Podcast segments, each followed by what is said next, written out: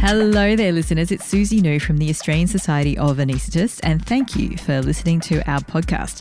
This is episode 76 of the Australian Anaesthesia Podcast, and it's where we talk about all things relevant to anaesthesia in Australia.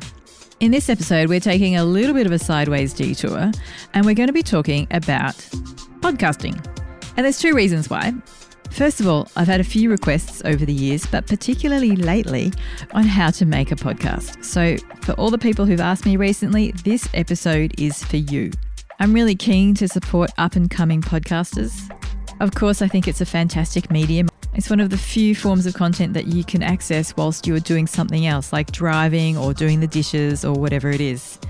You can't watch a YouTube video or catch up on a webinar when you're doing those things, and you can't be reading a book or a journal article. So I'm hoping this helps you while away your time in a really productive manner. Also, I'd love to see more podcasts out there from anaesthetists and pain physicians and so forth, because I think anything that showcases the breadth and depth of talent of Australian anaesthetists and pain physicians is fantastic. And it's great to be sharing our knowledge and expertise with the world.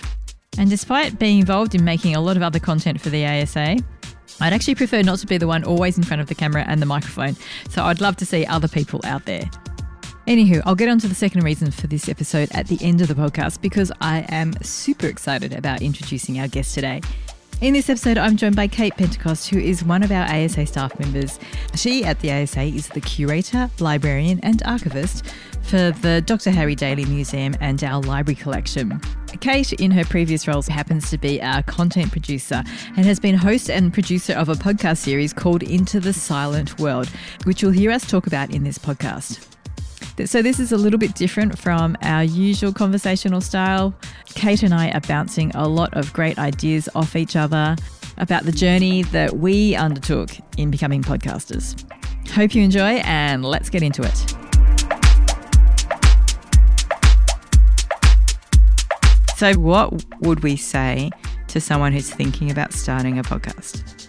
Step one listen to a lot of podcasts. I think everyone has it in them to tell a story most people have a voice good enough for podcasts. And yeah, if you don't listen to your genre, your style, your delivery, you're not going to know if you're doing it properly. Yeah, that's interesting. I can't remember if I listened to podcasts before I started making this podcast. So, my road to making a podcast was about two years in the making. And I originally had to write up a business case for it and consult with various stakeholders of would this be possible? What would it look like? Where would the budget come from? Why would we do this? So I had to listen to a range of podcasts from other museums. So at least it was defined market. Yeah. And then that also meant that I listened to podcasts in other things that I liked. But anyway, yeah. Listening to that variety, I made a wonderful spreadsheet that was a few pages long of who has an intro music and an outro and how do they structure it? Do they tell two stories or one story? Do they have a guest? Do they have a regular host? Do they have different hosts? How much effort do they put into the music and the soundscape? And does that add to it or does it detract to it? I was probably a bit too analytical. And again, I overdid it because I had to talk to a lot of stakeholders. So, fast forward a few years, I'm working at the Silent World Foundation with Renee Maliaris, who's a wonderful maritime archaeologist. Yes. And very enthusiastic to get history out there. And we both like listening to podcasts. It was the second lockdown in Sydney, and we went, This is this, our moment. This is the time, yeah. this is the time. We have the time to produce this content. And that was how we got into it. There's quite a few things in there that I wanted to pick up on, and I'll come back to. I honestly can't remember if I listened to other people's podcasts before I started this one. So, the idea for the Australian Anesthesia podcast came when I was vice president and I knew that I'd have to be writing or contributing to the ASA e news, monthly email that comes out to members. And there was just so much news. There's so much stuff that the ASA does. There's meetings with the Department of Health, putting out this guideline, this workshop's coming up. There were so many events. And I thought you can only put two or three sentences about each item in an e newsletter. I thought there's also a lot of nuanced discussion that occurs in committees and at the board table, and I wanted to keep members informed. And I knew that would be more than two or three sentences in an e newsletter. So I talked to a colleague who was the president of the New Zealand Society at the time, David Kibblewhite, and he had started writing a blog for their members. And I thought, great, I'll write a blog. And I started to sit down and write the blog, and I just I had writer's block. And then Paul Singh, our IT guy in the office, said, "Why don't you record a podcast?"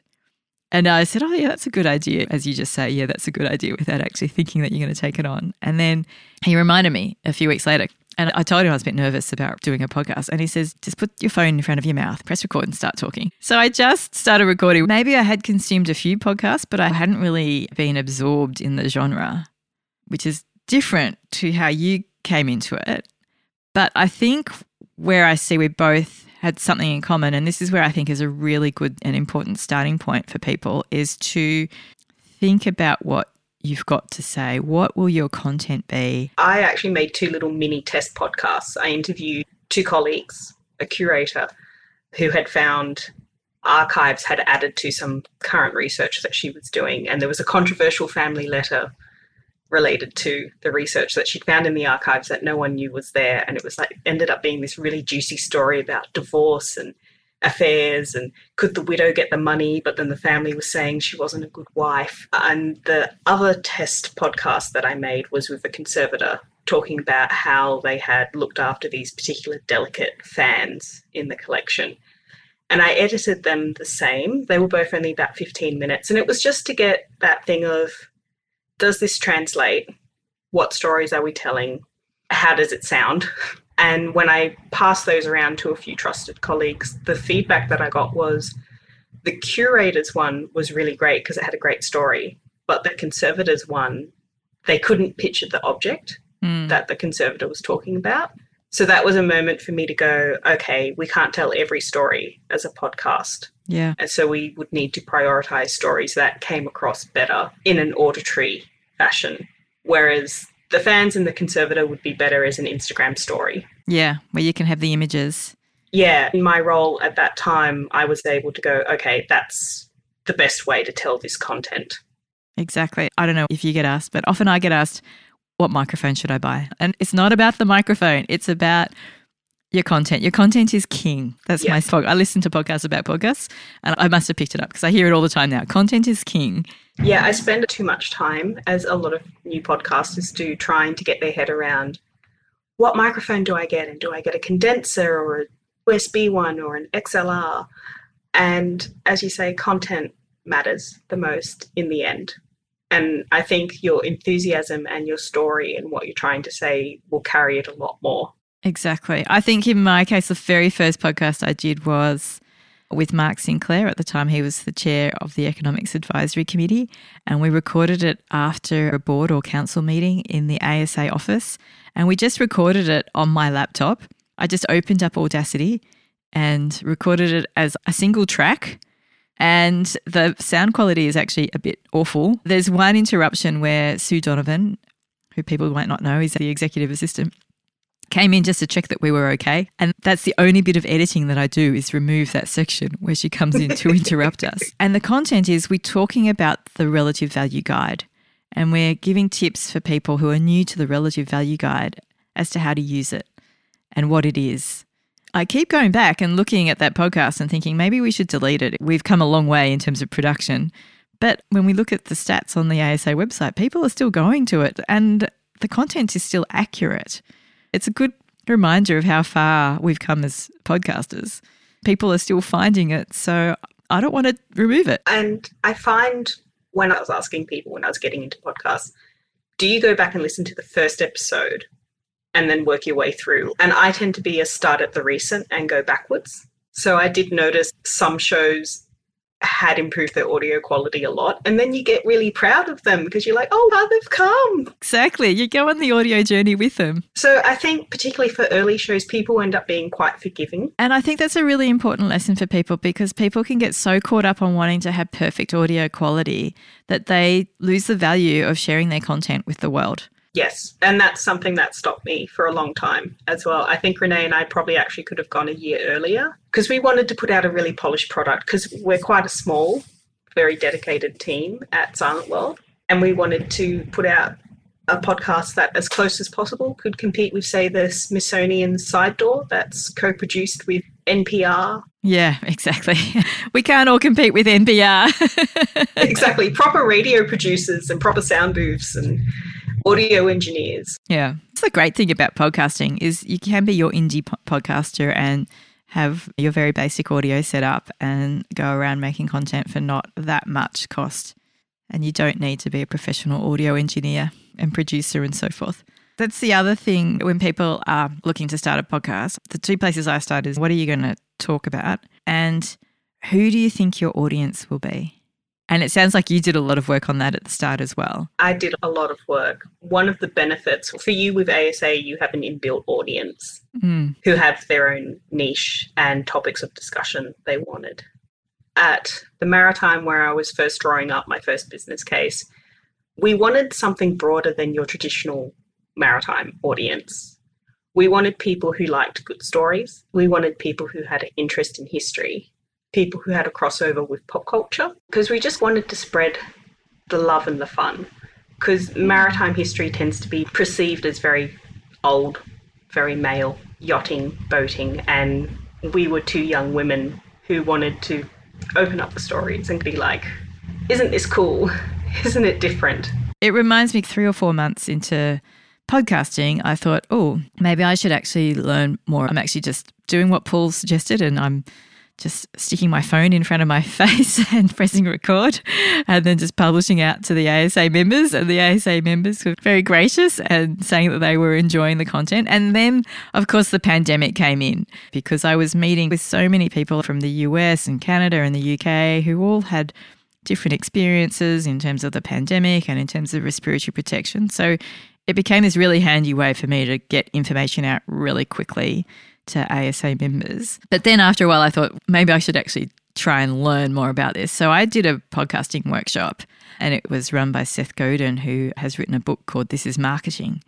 He talks about your smallest viable audience and making your Oh. content and your story and your message for that person or those few people. Yep. That if you do big, I want to reach billions of people on YouTube or whatever it is, you risk going bland. I suppose is my takeaway from that. So I can see that even though there's things to say about niche audience and evergreen content and then it becomes more generalizable, but that I like that I think both of us had a particular audience member or audience in mind. Yeah, I used to call them the armchair archaeologists. And I read a fantastic book as well for my podcasting research that was Why Your Museum Needs a Podcast. I think it's now that every organization almost needs a podcast. That's what the podcasters are saying. Yeah. And as you say, it's a good way to get things out quickly. Mm. And in COVID times, I think people were quite happy for such a quick pivot and quite forgiving of audio quality Yeah. or other things because at least there was something to consume.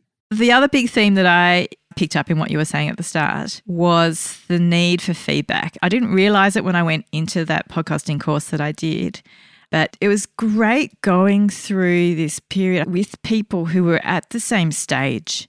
So we'd all be doing our lessons together and we'd have each other to feedback and critique each other's work. And there's a lot of work in that workshop about being open and trusting with our feedback and constructive. And for example, when it came to producing the cover art, we'd all have go. And of course, I was really lucky because I was doing it on behalf of the ASA. So I could just ask our graphic designer, hey, design me cover art.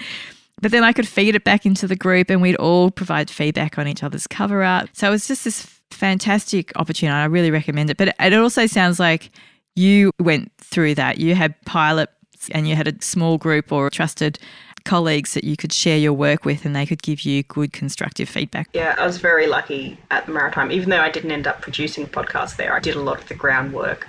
That meant that by the time I was at Silent World and we're in the middle of a pandemic, I could just jump into it. I had actually joined a Facebook group for um, podcasters, and every other week there was a discussion of which cover art should I choose? Here's four mock ups, and just reading through those comments every so often, you know, it, it really helped. Yeah, so you need that feedback. Definitely. When you first start creating, and I, I think even when you continue, it's good, isn't it? It's really valuable because I want to know that people are getting something out of it. And hopefully, that something is what I've designed it to be. Because it was a scripted podcast. By Yep. the time I finished editing it, so you do an outline, write the script while you're researching. We'd do a dry run through, then we would record it, and then I would edit it. So I would have heard the thing at least six times over. And I'd get to the end and be like, is that joke actually funny? Does that point about that ship that we're making actually make sense? So, yeah, getting audience feedback is really totally invaluable. It's good that you mentioned the Facebook group. The group that I went through, my podcasting workshop, we're still meeting regularly, and there's heaps of online communities out there for podcasters. So I think it's really valuable to so many. to join one, one where you feel like you can share your work and where people can give you constructive feedback on it. For me, there were big tips for podcasting was to look at what your content's going to be, think about who your audience will be, and then try and join some community to help you develop your podcast. Did you have any other big tips that you wanted to throw in there? One of my biggest tips is if you are using music or sound effects, you want to get them with the correct copyright license. You don't want to go through all the effort of adding them and then uploading it and getting a copyright strike. That's true. And there's heaps of free music archives. There is, but as I said to Renee when we were producing Into the Silent World, I was like, we're going to pay for a good sound library and good music because I have gone through all the free stuff over the years at the Maritime and it hurts my soul a little bit. I was the same with ours. The first thing we did was use free music, and then after a while, I thought, no, I think an artist should get paid for what they create and give the right fusions and everything as well. Yeah, we did pay for the theme music for Into the Silent World.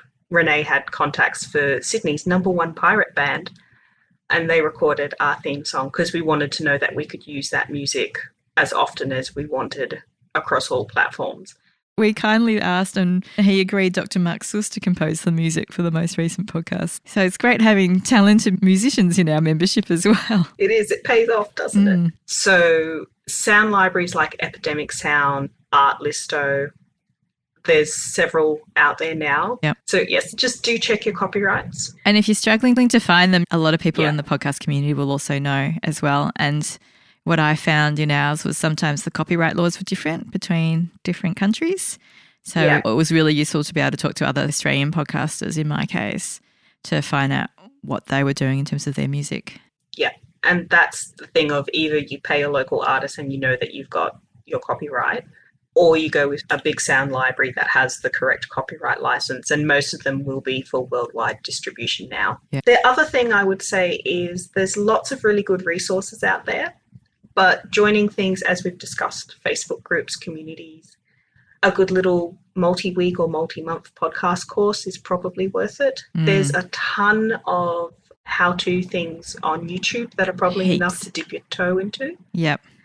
And also, two of my favorite resources were NPR has a whole subsection of their website about recording for podcasts. Yeah, they have good tips on voice quality and things like that, don't they? True. Yeah, Like- basically everything you'd need to record Yeah. from amateur through to pro, they have it there. yeah, NPR's a fantastic resource.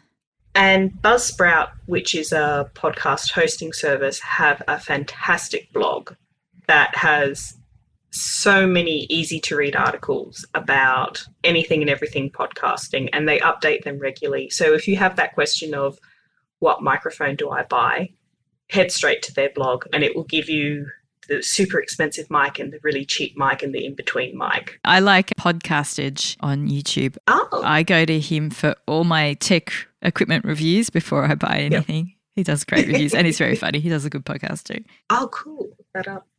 And the other thing is, which I probably should have done a little bit more of, I ran out of a bit of energy, was actually making sure if you've gone to all the trouble of having fantastic audio and the best mic and the best interviews and fantastic content, actually having time and energy to do the marketing, even if it's just set up a Twitter, set up an Instagram, have the actual little audio clips set to video ready to go, and just spread the word out there. I found uploading it to the host and actually getting the host to feed out to Spotify and Apple Music and all those places, wherever you listen to your podcast.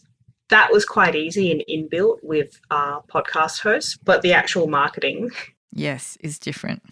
Yes. There's heaps of podcasts on marketing podcasts and doing it for business and remuneration and all that sort of stuff. And I listened to one recently and it said you should be spending at least the same amount of time on marketing as you do on producing your podcast, which I thought Yep. was whoa.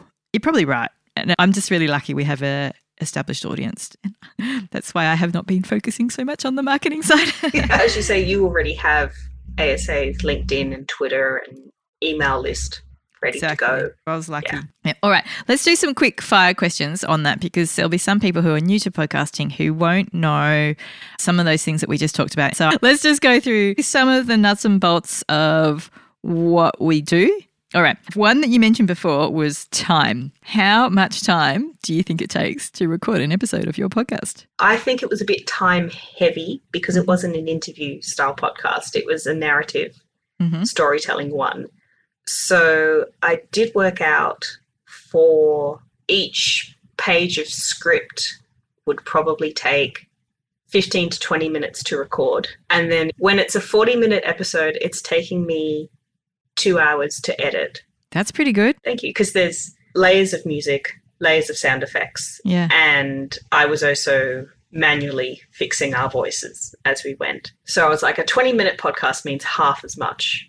I think it was an hour post production. A couple of things I wanted to pick up on there, which was I suppose we didn't talk about it before, was the types of content, just for people to think about. There's the narrative, which is that storytelling podcast, and those true crime types of podcasts. They're often Yeah. narrative, and they've got great audioscapes, music coming in. That's what you're looking at a narrative format. There's a lot of the ones I do are interview style podcasts, and then there's the solo talking podcast, which is often called host on mic. The ratio that we talked about in our workshop group it was four to one for editing. So Oh, yeah, that's why when you Okay, said yeah. that you're editing in about two hours, I was like, wow. So I think it was for one hour of finished podcast, you're looking at about four hours of editing time. And I think when I first started, I think it was about 10 to 1, my ratio. when I first started doing it properly, yeah, you do definitely get faster. And I think there's the content editing, which Mm. you circumnavigate when you script beforehand. Yeah, you kind of swap it Yeah, because I found when I was scripting, when I was researching, I'd have extra dot points that I wouldn't get through, and I'd be like, hang on, this is already a five page script. yes. By that point, I had worked out, okay, five pages is more than enough. That's true. Yeah, you do all the editing when you're writing the script, whereas when you're doing the Yeah. interview, you do all the editing after the interview takes place. Yeah. Yeah. So take home message is podcasts take longer to produce than you think. Yes, it's not just talking to your phone and then hit publish. Yeah. Except for the early versions of Australian and East. That's It is allowed. allowed. It's allowed. Anyway, so t- I wanted to ask you: Do you do live recordings or remote recordings? And I should explain that for people who don't know. So live recording is when you are recording in the same room together, and remote recording is when you're recording over the internet, like over a Zoom call. We did a combination because of lockdown and then we came out of lockdown. Yeah, it was 50 50. I think I preferred the energy of being in person, but part of that could be our dynamic and because it was a narrative podcast. Because we did have a few jokes in the podcast, we found sometimes the remote recording, it was a bit harder to have the energy to say the joke properly to make it land. I would be interested to hear from an audience if they could actually pick which ones were in person and which ones were remote. I listened to a podcast recently and they shared some clips from their podcast. One was recorded live and one was recorded remotely. And you could tell as a listener the different energy. I don't know whether they picked particular clips where it was particularly exaggerated, but it was interesting. All right. Now, the big question that everyone asks audio equipment. So, what are you using to record your podcast? I was using a Rode USB mini mic that they've just brought out on my end, and eventually Renee also got the same mic as well. Mhm. We used the Rode Connect software to Yep. record, particularly when we were in person. Yes. So that is USB based. It feeds it into my computer, and then I was in charge of the Yep. audio things. So, you plug in both USB mics directly into your computer. So, you need to have at least two USB ports. Yeah. Lovely. And I like that you called it the- audio software. It makes so much sense to call it audio software. I think the technical term was the door, the Oh, digital really? audio workstation. Oh, what God. door are you using? And I'm just like, Oh. the front door Oh. when I come home. just your audio. We did try an online. It's different from Riverside. I can't remember the name of it now. We did test that one from home, but we had too much lag on each side, so that was a bit too hard. And what I liked about Rode Connect was when Renee was dialing in remotely via Zoom, I could connect that as a virtual input. Yes. So it acted on the audio software as if she just had a mic connected yeah, great. Because that's the tricky thing, isn't it? For people who are setting up and thinking about how they're going to record. So when you're using a remote recording platform, there's plenty out there. You can record on Zoom or on Skype, which most people are familiar with. There's purpose built ones. As I said, I'm using Riverside. Side. I used to use Squadcast. They can be a bit glitchy at times, like anything. Zoom can also compress the sounds as well because it used to be optimized for video. I hear it's getting better for audio. Uh, but then the tricky thing is then when if you want to do both styles, remote recording and in-person recording, is then how you get to trick your computer as to all the different inputs. So there's a bit of tech faffing depending on what door, what audio software you're using. Just to fill in my side, I am recording on a Shure SM58. It's the classic microphone that the rock bands use. It's almost indestructible. It was the only thing I could get during the pandemic when I finally realized I should pay attention to audio quality. It's a dynamic mic. You do need to know how to use it. And I think that goes for any microphone. It's an XLR cable, which is the big fat audio cables. So it does need an audio interface to plug into my computer. And I'm using a Scarlett Focusrite 2i2 to do that. And I also do have a preamp to boost it because this is, as I said, designed for rock singers who can mm-hmm. scream into microphones. So it does need a lot of boosting. And with my, I just choose to boost it with a preamp. So that's a bit of tech talk for people who like to hear the tech. I love the tech talk. And when I've done live recordings, this is not the microphone I take because you have to stick it right in front of your mouth. So I have other alternatives.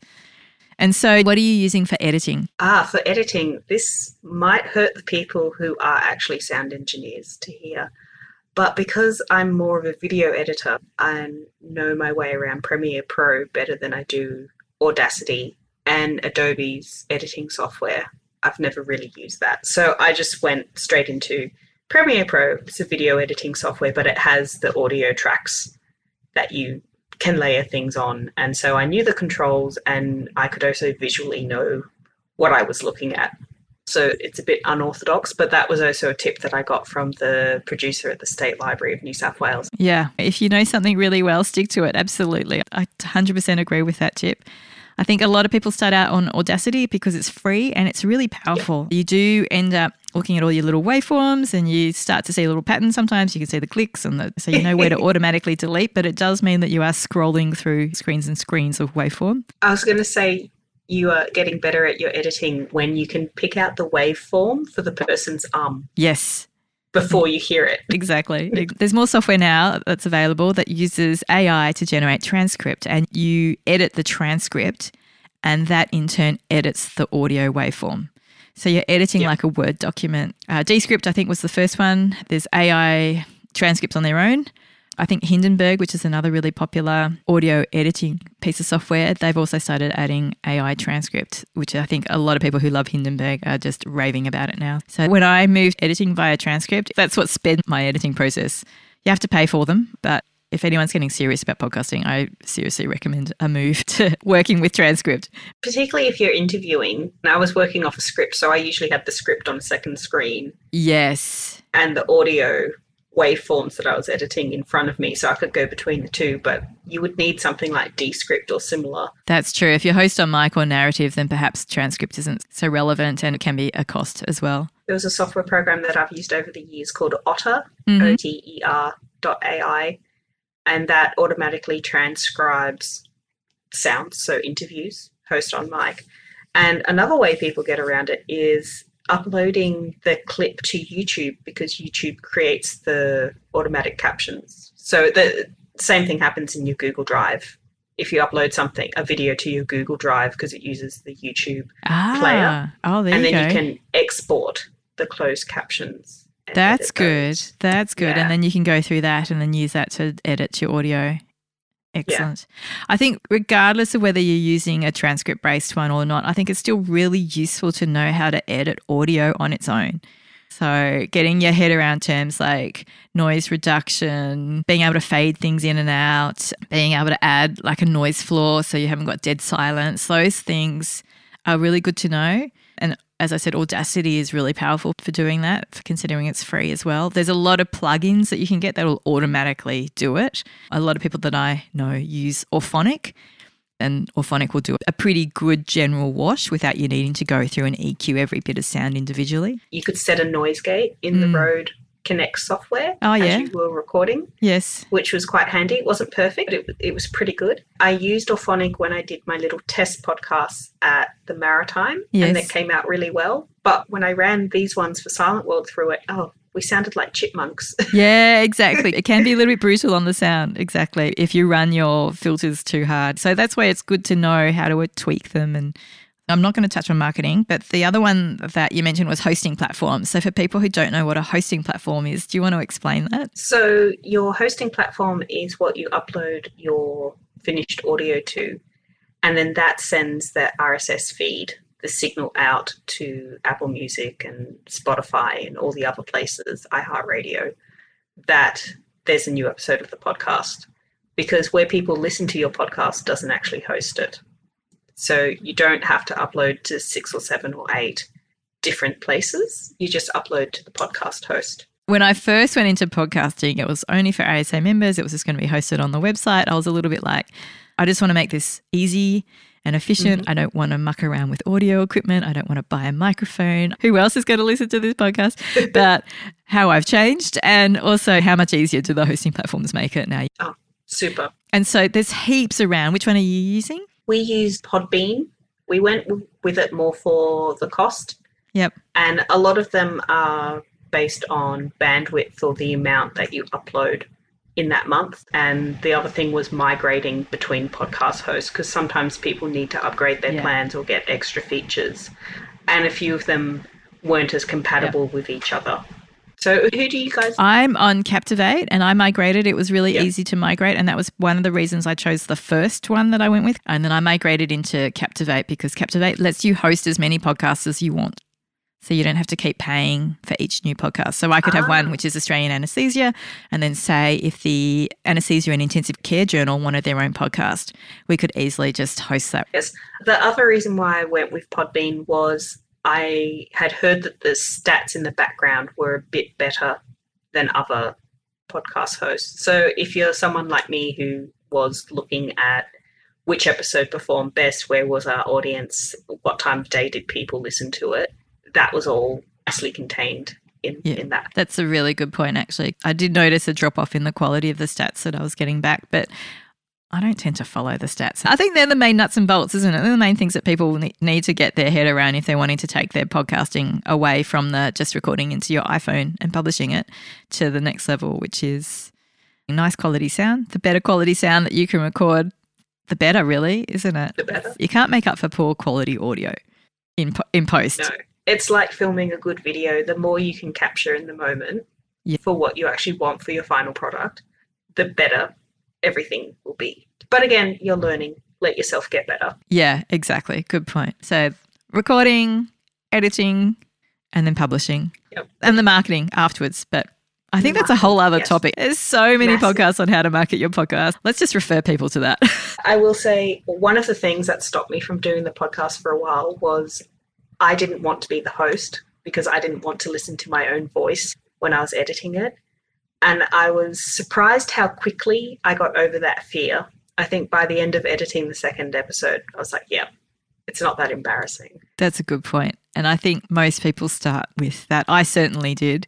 And that was one of the f- early exercises that we did in our workshop was just to record yourself. I think everyone finds that moment painful. So cringe. And so that's not what my voice sounds like. yeah. You get over it very Exactly. Watch out for that pain point. It will come. We've all been there. It's okay. You move through.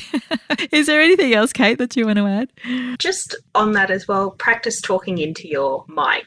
Mm. Find the right speed, tempo, volume. I found with Into the Silent World, I think because it was a narrative, I developed a bit of a podcast voice, Yes. Yes. slightly lower register and a slightly slower speed than my normal speaking voice. So just just practice. And again, like getting over listening to yourself, you'll get very used to talking into the mic. It's really not that scary. No, exactly. It's actually quite fun. Yeah. Yeah. Yeah. And you make a really good point. It's not about the mic. It's about knowing how to use it. And I think it's also about being in a good environment for mm. it, which is part of knowing how to use it. And with that, you can get a lot out of mics, be they dynamic or condenser mics. Renee and I ended up using the same mic, but we both used it in slightly different ways. Yeah. I preferred to talk directly into mine, and she preferred to talk to hers from the side. Yeah. Because she had done a bit of radio, and that was what she already had. She used a boom arm for hers. I tended just to put mine on a pile of books. Every mic will make your voice sound a little bit different when you talk to the really high end audio guys and they talk about finding the right mic for your particular voice. There's a yes. whole rabbit hole like as, you can just go down into when you start looking at mics. oh, and I do have a question for you. Do you have uh, your go to podcast that you always listen to? Oh, my go to. I'm very fickle when it comes to podcasts. I have different segments. If I'm going through a, I need to focus on keeping up to date. A lot of the software gets updated. I don't know if you've heard of podcast 2.0 software that's come out now for how oh. the metadata is being captured. So when there's been big tech advances, I'll go back and listen to the podcasts on podcasting. Sometimes it's medical podcasts. I suppose I do like the tech gear. And as I mentioned before, I do podcastage for his tech equipment reviews as well as his just general podcasts. What about you? Again, love story based podcasts. I love listening to Stories of Scotland, which is about Scottish history and folklore. And Side Door from the Smithsonian is really quite good. Cool. But I think that's been a great intro. Thank you so much for your Thank time you. this morning. It's been great to just bounce ideas and just, I think, reflect on the incredible journey both you and I would have been on in getting the podcasts that we each respectively have up and off the ground. Yay! Yeah, nice. All right. Lovely chatting with you about podcasts this morning. Thank you so much for your time. Thank you for having me. And I hope this is of great value to the ASA members. And if you do come to the museum, apart from talking to me about the collection and the library books, let's have a chat about podcasts. Excellent.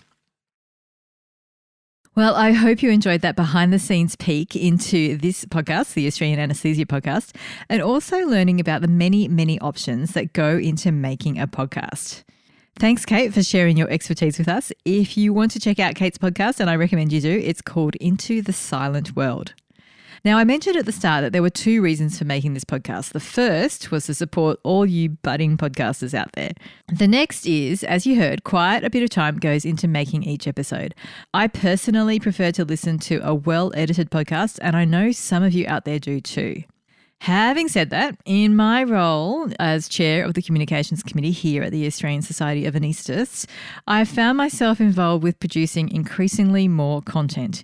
If you don't know what I'm talking about, then feel free to look at the patient information pamphlets on the ASA website, the ASA YouTube channel, and any of our social media accounts, and of course, the podcasts and videos on the ASA education page. I particularly encourage you to look at the information pamphlets. They are designed for sharing with your patients, surgeons, colleagues, whoever. There's also a feedback link on there. So I do invite you to let us know what you think about them. And before you get too concerned, don't worry, I'm not doing all the writing, editing, graphic designing of all the content myself. We have a great team here pulling this all together at the ASA, and also the fantastic PAC or Professional Issues Advisory Committee and Economics Advisory Committee, otherwise known as EAC, ensuring that we're delivering accurate and up to date information. Thank you, thank you, thank you. Moving forwards, I'm still aiming to bring you an episode of the Australian Anaesthesia podcast every fortnight, but what I am keen to do is relax a little of the editing, so you might see some longer episodes coming up, perhaps some conversations that will be spread across two episodes, more giggles, more ums, that sort of thing. And hoping through that you're not going to be disheartened by learning a little bit more about me or my guests in the process. Yeah, so keen to hear your thoughts. Do you like the super tight edited podcast? Are you happy to listen to something that's a little bit more relaxed in the editing? Maybe it's too early to tell. Feel free to let us know. If you'd like to find out more about the museum, about Kate, or about podcasting, then please feel free to drop into the museum in Chandos Street in Naremburn in Sydney. And if you have an up and coming podcast, then I'd love to hear about it podcast at asa.org.au is the best email to contact me on. Of course, I'll put that and links to everything else that I've mentioned in the show notes. Okay, hope you are finding the creative space wherever it happens to be for you. And in the meantime, hope you're staying safe and well out there.